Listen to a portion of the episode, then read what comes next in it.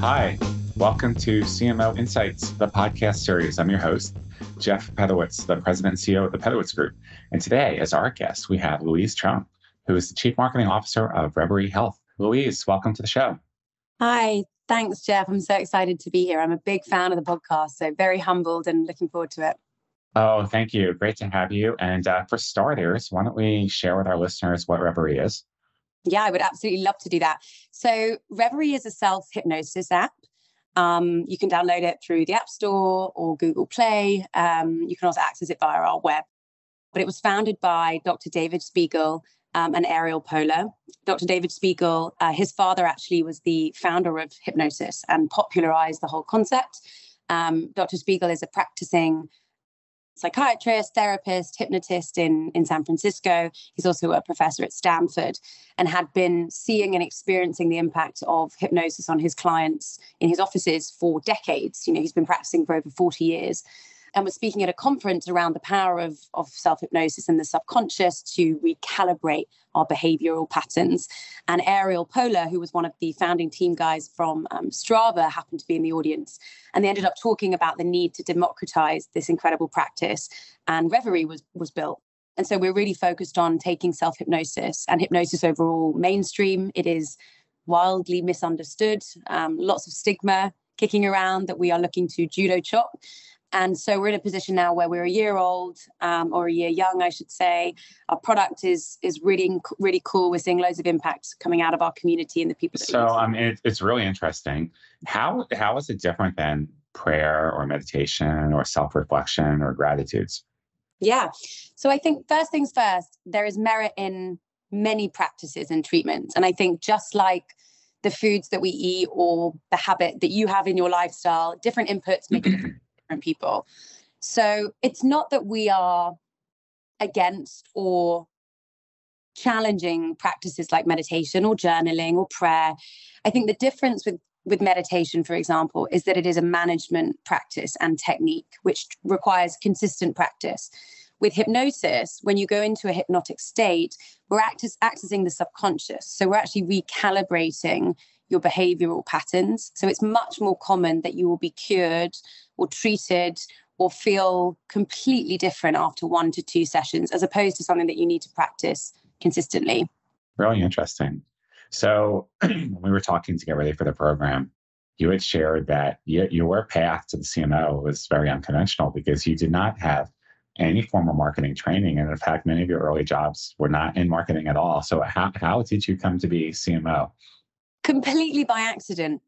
And it's something that I'm really passionate about sharing because so many young women in particular, but young people who I've mentored or I get into touch with are so restricted by this regimented career trajectory. Um, and I never had that. And I think I'm a great example of someone that had huge amounts of passion for working in tech, um, especially tech for good. So leveraging technology, especially the app category to provide more access to people, whether that was dating when I worked at Bumble, meditation when I worked at Headspace or or here. But I really started my career studying philosophy, sociology, anthropology, was wildly interested in the study of people, why we behave the way we do, where social anxieties come from, why some people are more confident than others. And I think that led me down the path of wanting to understand storytelling. And then, even more so than that, really looking at why consumers behaved the way they do and ultimately fell into a role where brands wanted to market to that psychology. And i really felt like i understood it and learned quite quickly the channels and different ways in which you could you could target that. It's really really fascinating. So i know you're a big proponent um, in your groups and your teams that you build about culture. Yeah. so uh, what's your approach? I think culture is a, a word that kind of gets thrown around a lot, a little bit like social impact even companies I've worked at, it's almost like, where's our culture team over there? Or where's our social impact strategy over there? Rather than starting with, your culture should blend and bleed into everything that you do. The culture that you set internally should be represented in your product, uh, in your community forums, in your customer communication, in your events, but also in the way that you handle and hold yourself as a leader or as an employee, regardless of level. So I think my first thing is democracy and democratic understanding of every single piece is probably the most important thing. I also feel because I am relatively young in my career to be a CMO that I still have this air of complete humility to be in this role.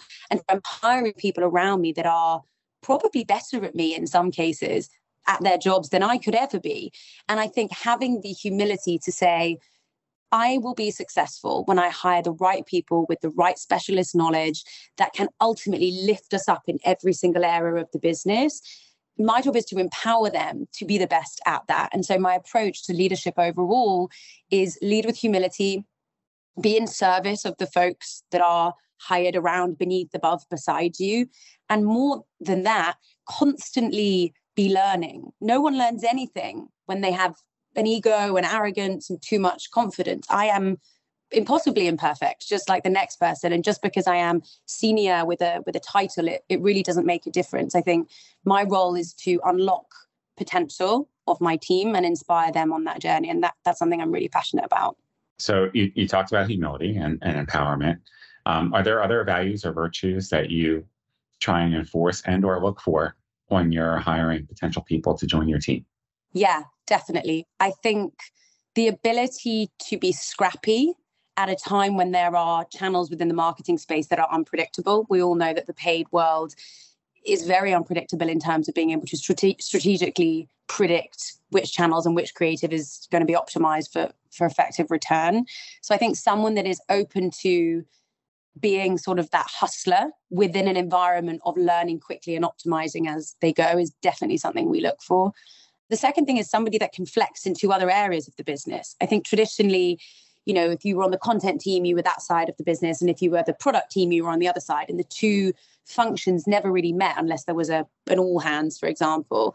Our team are completely cross-functional. So if I'm out sick, my VP of product, Devon, who is absolutely incredible, should be able to take my seat and take the calls that I should have been on, and vice versa. I should be able to lead her product team because semantically and philosophically, we understand each other's roles we're a really small team. So obviously that's easier. You know, we're sub 20 people. But I would say that I think we're going to move into this space of completely cross-functional teams aligned with, you know, OKRs that are cross cross-functional as opposed to these silos because we all know that integrated marketing is effective. So I, I think that's something that I definitely look for.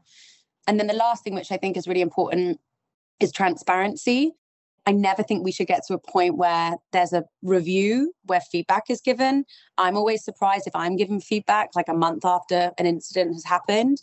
And I think it also reminds people that feedback should be regular and it should be a positive experience of which the entire infrastructure of the business can learn and optimize against. And I love that. So you you have this one on one hand this great opportunity and challenge of evangelizing like a, a new approach to self care and health. And then you're also a CMO at a time when, let's face it, the world is changing at lightning speed, and and, and we all are tap dancing and trying to innovate and move and adapt.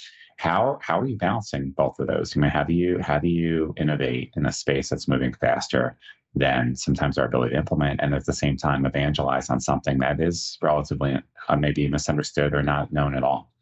probably the reason I took the job was that question that I asked myself Can I do this? Can we demystify an entire category, which traditionally, you know, take meditation? It took us five, six, seven years to do that with meditation, make it mainstream.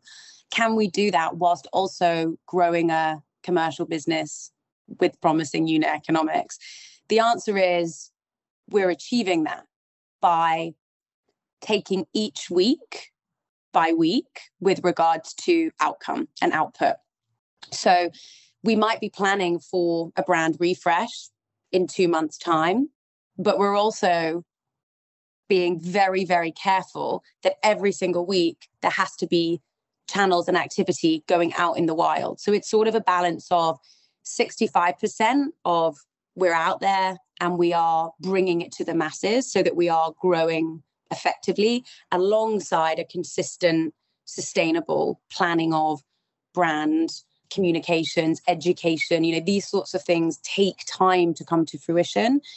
But the reality is, and this is one of the biggest challenges I've faced, it takes time to build a brand. It's like saying to someone, fall in love tomorrow, but also at the same time, I want you to have 25 partners. It's like, well, I mean, at this point, the two things aren't necessarily capable of happening at the same time. So I think that will always be the challenge for CMOs, but it's one that I think is really interesting because all of us as, as people, as characters, you know, I can be a very calm, introverted person. I can always, you know, also be the life and soul if I feel like it. So it's more like what is this marriage of these two parts of of what, what is needed to grow the business and how do we bring these pieces together in a way that is delivering return so we can keep investing in the long term gains. Excellent.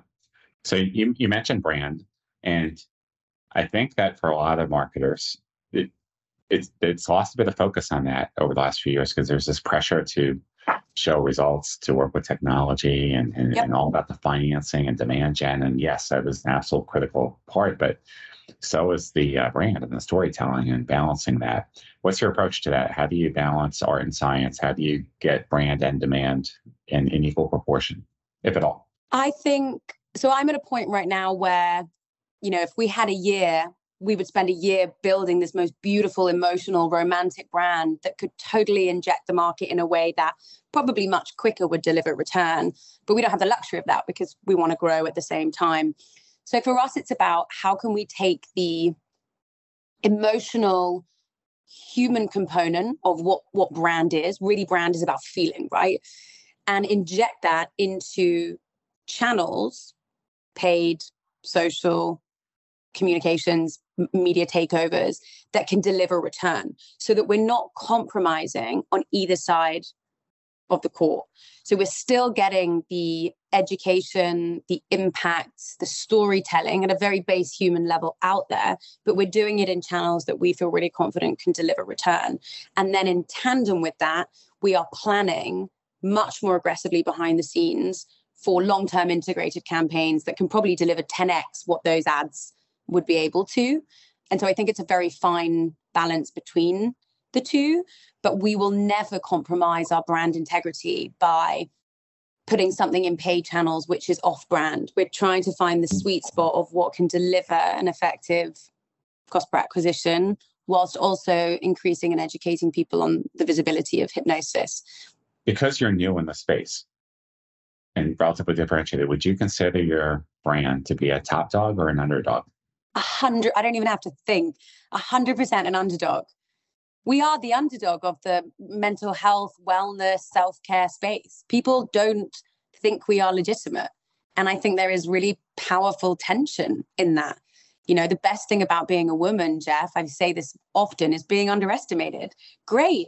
Don't think I can do anything. Put me in the room and we'll prove you otherwise. And I think that's the that's the ambition we have for hypnosis. We know it works. We've got the stories in front of us. We are clinically backed. And we're confident. We just need the space and the right team around who also believe in that to take it take it mainstream. Are there other brands that have been underdogs that inspire you? Yeah, I love all these questions. We're literally like, I love this. Um, so uh, uh, probably not brand specifically, but if you look at categories, take well, I guess Oatly is a great example. Take oat milk. Nobody was drinking oat milk. In actual fact, you know, studies have come out saying that oat milk might not be so good for you after all of us have been glugging away the last three years on our oat milk lattes. That was a category that was completely undefined. And they took a really bold, creative, uh, very relatable approach to brand marketing that delivered return and grew the business. Take the psychedelic space. Um, you know the, this mushroom teas and all of this kind of mushroom obsession that everyone has at the moment in terms of navigating their brain. People are moving away from meditation and into more of the clinical backed space where where products and brands are explaining what's actually happening in their brain when they take these drinks or substances or whatever it might be that, that are obviously legal. You know take the female libido space or, or female sexual pleasure. Five years ago nobody was talking about what it meant to have an orgasm and, and what products women should be exploring. The amount of influencers I see that are comfortable promoting that, all of these brands and categories existed in that underdog environment and they all had the same consistent red thread and that's what we have. And that is that there is tension in in stigma. And that tension is mm. where creative brand marketing can be really powerful. I love that. Really well said. So as you reflect back on your amazing career so far, is there any advice you would go back and give your younger self? My gosh, so much. I think the most consistent one would be don't doubt yourself so much. I did a lot and I took a lot of risks, but I didn't have the confidence that I do now because obviously I have hindsight of that worked, that didn't, that was effective. You know, experience is an incredible asset in terms of how you make future decisions. But I think for for younger people today, you know, it's it's these errors and these developments and learnings that actually teach you. I've never learned anything when something's gone right. I've launched brilliant campaigns that have delivered exceedingly good return. We didn't learn anything. We just went, well done, on to the next. It was when we did things really wrong that actually we learned the most effective lessons. And I think it took me to, I was a bit older in my career and just generally as an individual to recognize that mistakes aren't ever mistakes because they always lend and lead you down a path of of understanding a different route. And i think we need to get into that mindset where when someone makes an error we don't even position it or use the words like error. It's like this is great that that went wrong. Let's celebrate what we learned within that whatever we want to call it kind of challenge decision. And i also think not to be so afraid of being young. You know i'm 35 lots of people in my career have said, Gosh, you're so young to be a VP, or you're so young to be a CMO. And even just those sentences automatically, as a woman, make you feel like you're an imposter, even though you have the credit and the campaigns and the team and all of the backing behind you. It can still, and I think it's a, especially a female thing, it, it can still make you feel like you're not worthy of the seat. And I think as I've got more and more senior in my career, I've just become so passionate about, you know, if if you're not being given a seat at that table, like go and make your own table. It's it's not re- reflective or reflective of you. It's reflective of the short-sightedness of those around you. Yes, we're gonna have to put that on a bumper sticker. If you don't get a seat at the table, go ahead and make your own table. I love that. That's yeah, awesome. Build your own house for crying out loud. What do I stop there? Build your own city. uh, and if our listeners want to learn more about self hypnosis and Reveri, where can they go? They can go to www.reveri.com or they can just type in uh, Reveri to their App Store or their Google Play. And yeah, there's a free hypnotizability test, which I think is really important because the more hypnotizable you are, the more effective that hypnosis can be. It's worth me mentioning it's not for everyone. It might not work after one session for everyone. It depends where you are on the scale. You know, we have a scale of one to 10. If you're closer to one, the frequency that you would need to do it would be more. I'm a seven. Um, I did um, the quit alcohol session, didn't drink after that. I do the quit sleeping all the time or sleep better, sorry. And so doing that test, I think, will help dictate, it's free, sort of the effectiveness of it on on yourself and your behavioral patterns. I would definitely encourage folks to do that. Fantastic. Love it. Louise Troen, CMO of Reveri, thank you for being on the program. Thank you, Jeff. All right. Best of luck. We'll see you soon. See you soon.